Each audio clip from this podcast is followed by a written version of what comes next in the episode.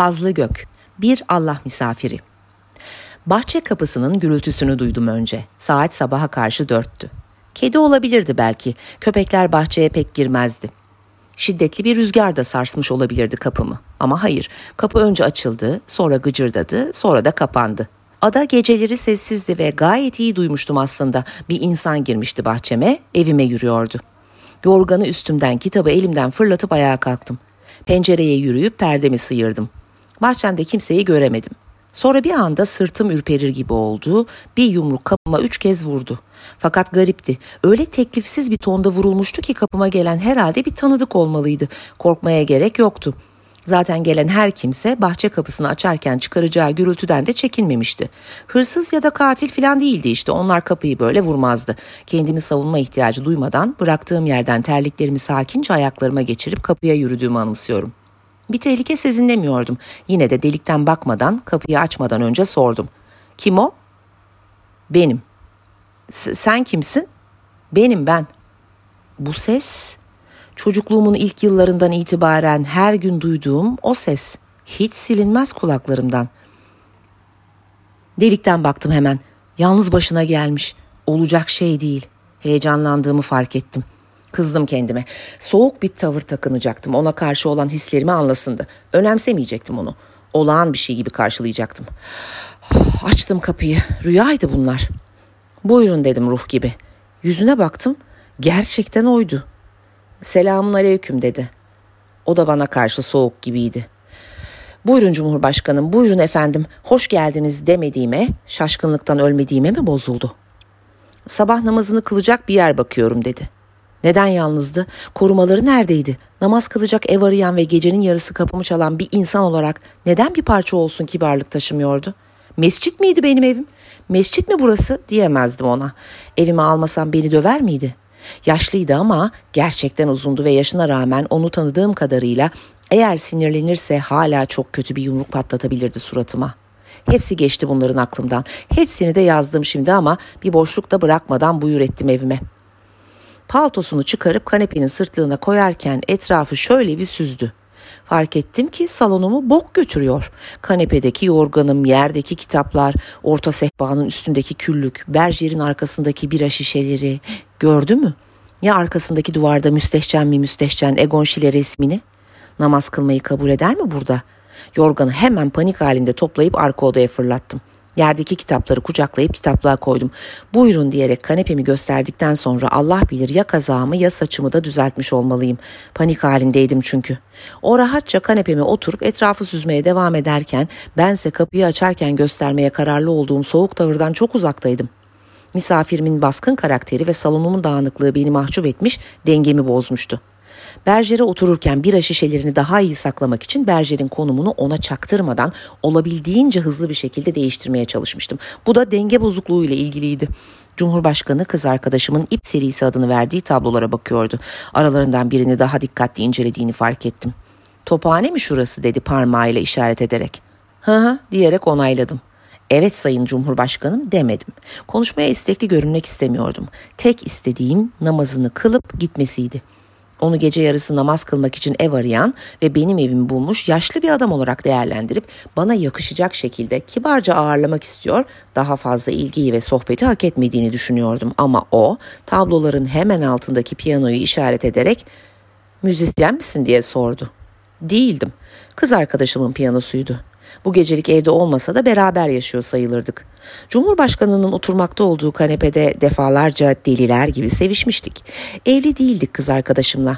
Şimdilik birbirimizden hoşlanan iki insandık. Kız arkadaşımın verdim. Cumhurbaşkanı bana döndü. Dimdik gözlerimin içine baktı. Bir şey demesini bekledim demedi. Bakmaya devam etti. Kafasında bir şeylerin matematik hesabını yapıyor gibiydi. Sanki gerçekten karmaşık bir işlemi mesela 26 ile 48'i çarpıyordu dimdik bakarak. Gerilmiştim. Neyse ki uzun sürmedi. İktisatçı olan Cumhurbaşkanı hızlıca buldu sonucu. Bulur bulmaz piyanoya nihai bir bakış fırlatıp diğer nesnelere yöneldi. Anlamıştım ne düşündüğünü, biliyordum son kararını. Hiçbir şey değiştiremezdi bunu artık. Üzüldüm. İçimde tarifi zor bir boşluk hissettim. Uzlaşmak niyetinde değildim elbette. Burası benim evimdi ve savaşıyordum Cumhurbaşkanıyla.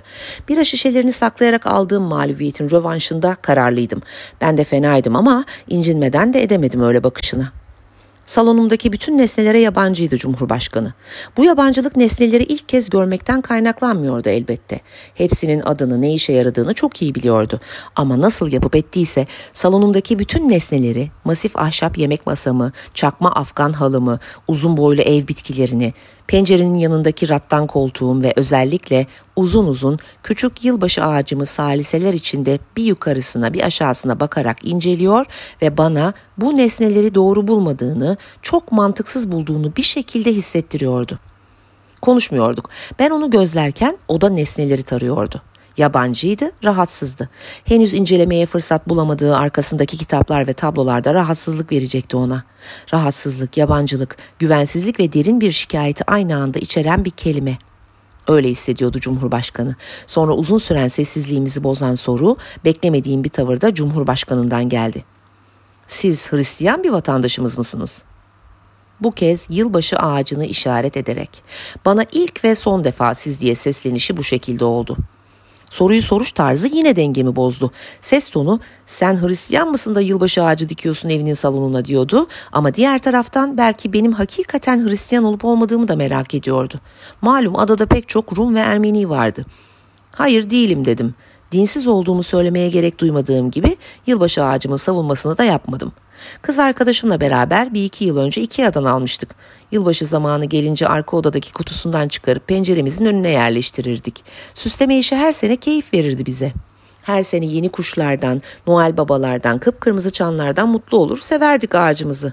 Ama o doğru bulmadı bunu. Çok derinden biliyordum doğru bulmadığını. İyi tanıyordum onu. Onunla büyümüştüm. Hakkımda bu konudaki hükmü de kesindi. Peki Hristiyan olsam yırtar mıydım belirsiz. Kol saatine baktı benden vazgeçip. Kanepenin sırtlığından paltosunu aldı. Gitmeye karar verdiğini düşündüm. Oysa paltosunun sırtını örtüverdi. Kollarını geçirmeden. Öylece oturmaya devam edince evimin soğukluğunu fark ettim. Kendi kalın çoraplarım, eşofmanım, üzerimdeki kazak ısıtıyordu beni. Oysa o yaşlı bir adamdı. Yaşlılar yaz kış kat kat giyinirdi. Onun hassas vücudu benim genç yaşımın kalın çorap ve hırka ile kolayca unuttuğu soğuğu daha keskin bir şekilde hissediyordu. E terlik de vermemiştim ona. Üzerindeki paltoyla içgüdüsel bir şekilde kamburlaşmış, ayaklarını ayaklarına sürtmeye başlamıştı. Bir koşu kalkıp terlik getirdim. Mahcuptum. Eğilip terlikleri ayaklarının önüne koydum. Buyurun dedim kusura bakmayın ev soğuk pek yakamıyoruz. Bu arada ben geceleri hep oturur kitap filan okurum o yüzden taze çay var sıcak. İster misiniz? İsterim ama yaksan da pek ısınamazsın tek katlı zeminde burası dedi. Mutfakta çayları koyarken aklımdan içeri geçtiğim zaman sizin eve doğalgaz faturası ne kadar geliyor, kaça yakıyorsunuz diye sormak geçti. Bir odayı yakıp orada mı oturuyorsunuz ya da düşük ısıda bütün odaları mı yakıyorsunuz? Sizin evinde zemin katı soğuk mu? Ya banyosu? Banyon buz gibiydi. Abdest alırken elleri ayakları çok üşüyecekti. Havalar öyle soğuktu ki bu ara söylenene göre borular donmuş ve sular da o yüzden ısınmıyormuş. Çayları koyduktan sonra kökledim kombiyi. Yatak odasından fanlı ısıtıcıyı alıp banyoya koydum. Biraz olsun soğuğu kırılırdı banyonun. Ne de olsa misafir diye düşündüm. Çayı da öyle tek başına götürmek olmazdı. Mutfağa dönüp araştırmaya başladım. Onu tanıdığım kadarıyla çayın yanında kuru pasta, kandil simidi ya da tereyağlı gevrek seviyor olmalıydı. Ancak diğer taraftan sıcak havalarda smoothie'lere hayır demeyecek ölçüde rafine zevkleri vardı. Şaşkınlık içinde parmağımı ısırarak düşündüğümü anımsıyorum. Kuru pastam yoktu. İki günlük baklavamın tazeliği şüpheliydi. Hem şeker hastalığı vardı belki de. Baklava iyi gelmeyebilirdi. Cips ve biskolatalar geçti elimden. Cık, olmazdı. Buzdolabım güzel birkaç peynir dışında pek bir şey sunamadı. Çay da gitgide soğuyordu. Neyse ki BİM'in ithal ürünler reyonundan aldığım yüksek lifli, az şekerli limonlu bir Hollanda keki imdadıma yetişti. Son kullanma tarihini kontrol edip Mudo'dan 3 taksitle aldığım tabağıma koyup hızlıca hazırladım tepsiyi. Güzel olmuştu. İçinde bulunduğum anın bir şaka olması gerektiğinden emin Cumhurbaşkanına bakıyordum. Çayını içiyor, kekini yiyordu. Paltosu hala üzerindeydi. Düşündüğümden daha kambur olduğunu görüyordum. Onu Abdülhamid'e benzetenlere hak verdim. Beni unutmuş gibiydi, çayı ve kekiyle ilgiliydi. Benimle konuşacak bir şeyleri olmadığına kesin karar vermesi için çok şey sunmuştum zaten ona. Ben çay koyup keki ararken o kim bilir daha neler neler görmüştü salonumda. Sırtındaki duvarda Egon Schillen'in sevgilisinin kıllı vajinasını görmüş müydü? Manç'ın vampiri hakkında ne düşünmüştü? Eğer gözü tablolardan kitaplığa kaymışsa kitaplar arasından Peter Handke ya da Auguste Comte'nin bir kitabını görmüşse benimle bu konuda tartışır mıydı? E tartışmazdı herhalde. Tartışmıyordu. Eğer görmüşse kararını çoktan vermişti zaten. Kesene bereket dedi çayı ve keki bitirince. Afiyet olsun dedim. Bir anlığına iyi hissettim. Garipti. Tabi sadece bir anlığına. Çünkü onu yaşanan binlerce travmatik olaydan, mahvettiği çocukluğum ve gençliğimden en fazla bir anlığına soyutlayabilirdim. Öfkenin sönmesi ve sorumluyu bağışlamak hiçbir koşulda mümkün olamazdı.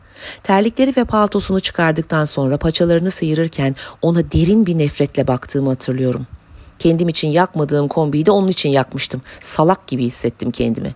Evde vücudumda ısınmıştı. Artan gerginliğime paralel terliyordum.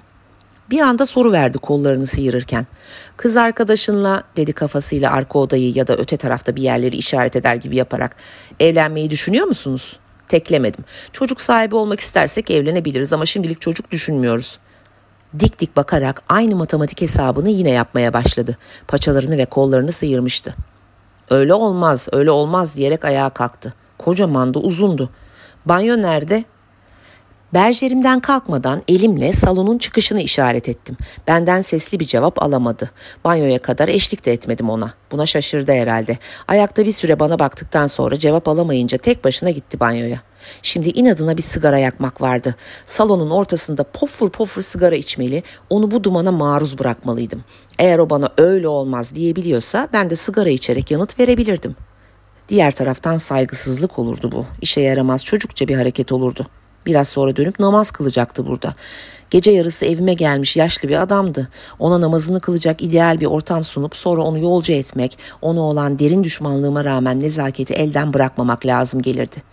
Korumalıydım sakinliğimi. Nasıl olsa gidecekti. Canım da fena halde sigara çekiyordu. Bu kadar gerginliğin ve kocaman bir şakanın içinde sigarayı değil içmek dişlerimle çiğnemek istiyordum. Islak yüzü, kolları ve ayaklarıyla döndü salona. Havlu yok muydu yoksa ya da pis mi buldu havluyu? Oturup çoraplarını ıslak ayağına geçirirken bütün çabalarımın boşa gittiğini, Cumhurbaşkanının yine de üşüdüğünü düşündüm. Kıble ne taraf burada diye sordu. Bilmiyordum. Bir kez olsun namaz kılınmamıştı bu evde. Kıble hiç düşünülmemişti. Telefondan bakayım hemen dedim. Bir uygulama indirmeye koyuldum. Aynı anda Cumhurbaşkanı paltosundan bir iPhone çıkarıp dur dur bende var kıble bulucu dedi. Telefonu elinde ayağa kalkıp ekrana bakarak minik hareketlerle yavaş yavaş 180 derece döndü. Sonra telefonu eski yerine koyarken mırıldanır gibi seccaden var mı peki? Yok dedi. Şaşırdım. Tokat yemiş gibi oldum. Adeta senin gibi bir insanın evinde ne arar seccade demeye getiriyordu. Yoktu evet ama böyle de denmezdi ki. Onun evime gelip olduğum insanı hoş görmediğini saklamayışı beni düpedüz hakir görüşü kalbimi çok kırdı. Bakayım bir şeyler diyerek çıktım salondan. Kabustu bu. Ruhum daralıyordu. Odalar arasında hararetle koşturarak seccade yerine geçecek bir şey aradım. Bulamadım. Sigaraya ihtiyacım vardı. Yatak odasında başım avuçlarımın içinde düşündüğümü hatırlıyorum. Ne verilebilirdi seccade için? Esas olan temiz bir örtüydü seccadede yanlış hatırlamıyorsam ya da ne seccadesiydi bunu neden düşünüyordum? Yoktu işte seccade filan. Bu evde seccade ne bulunurdu? Belki belki çoktan başlamıştı namazına. Sonra bir anda kaloriferin yanındaki oyşo poşeti belirdi. Unutmuştum bunu. İçindeki kız arkadaşıma hediye ettiğim ambalajlı açılmamış yoga matı iş görebilirdi. Hışımla yırttım ambalajı, matı yatağın üzerine serdim. Gayet iyiydi, tertemizdi. Kılınırdı bundan namaz. Sarıldım mata, salona koştum. Cumhurbaşkanı kıbleye dönük bir şekilde ayaktaydı. Elleri serbestti, başlamamıştı henüz. Seccade niyetinin paltosunu kullandığını gördüm. Şunu serelim daha iyi olur diyerek aldım paltosunu, toz pembe matı serdim. Biraz uzundu ama uygun buldu galiba. Rengine de bir şikayeti olmadı. Memnundum. O namazını kılarken sigaramı içecek ve bittiğinde onu yolcu edecektim. İyiydim ben. Dinsizdim ama böyle akşamlar için eve bir seccade almak fena olmazdı. Hoş bir misafirperverlik. Abdest için temiz bir havlu da ayarlardım. Orucunu benim evimde açmak isteyen olursa bir koşu markete gidip zeytin ya da hurma hatta misafirimin belirli bir tercih olabileceğini düşünerek her ihtimale karşı ikisini de alırdım. Huzurdu hissettiğim ama birden bağırdı bana Cumhurbaşkanı. Böyle olmaz, böyle olmaz. Gözleri yuvarlaktı bu kez. Gözlerinde ve şişkin kaşlarındaki öfkenin boyutu ürkünçtü. Çok öfkeliydi. Niye bu kadar öfkeliydi? Yoga matına değildi herhalde bu ses tonuna el hareketleri de eşlik ediyordu. Yineledi. Böyle olmaz. Neyin böyle olamayacağını soramadım. Tokat yesem şaşırmazdım. Korktum, ürktüm, afalladım kaldım. Fırsat da bırakmadı zaten sormaya. Böyle olmayacağını bildirip yeniden niyetine geçti. Allahu Ekber diyerek başladı namazına.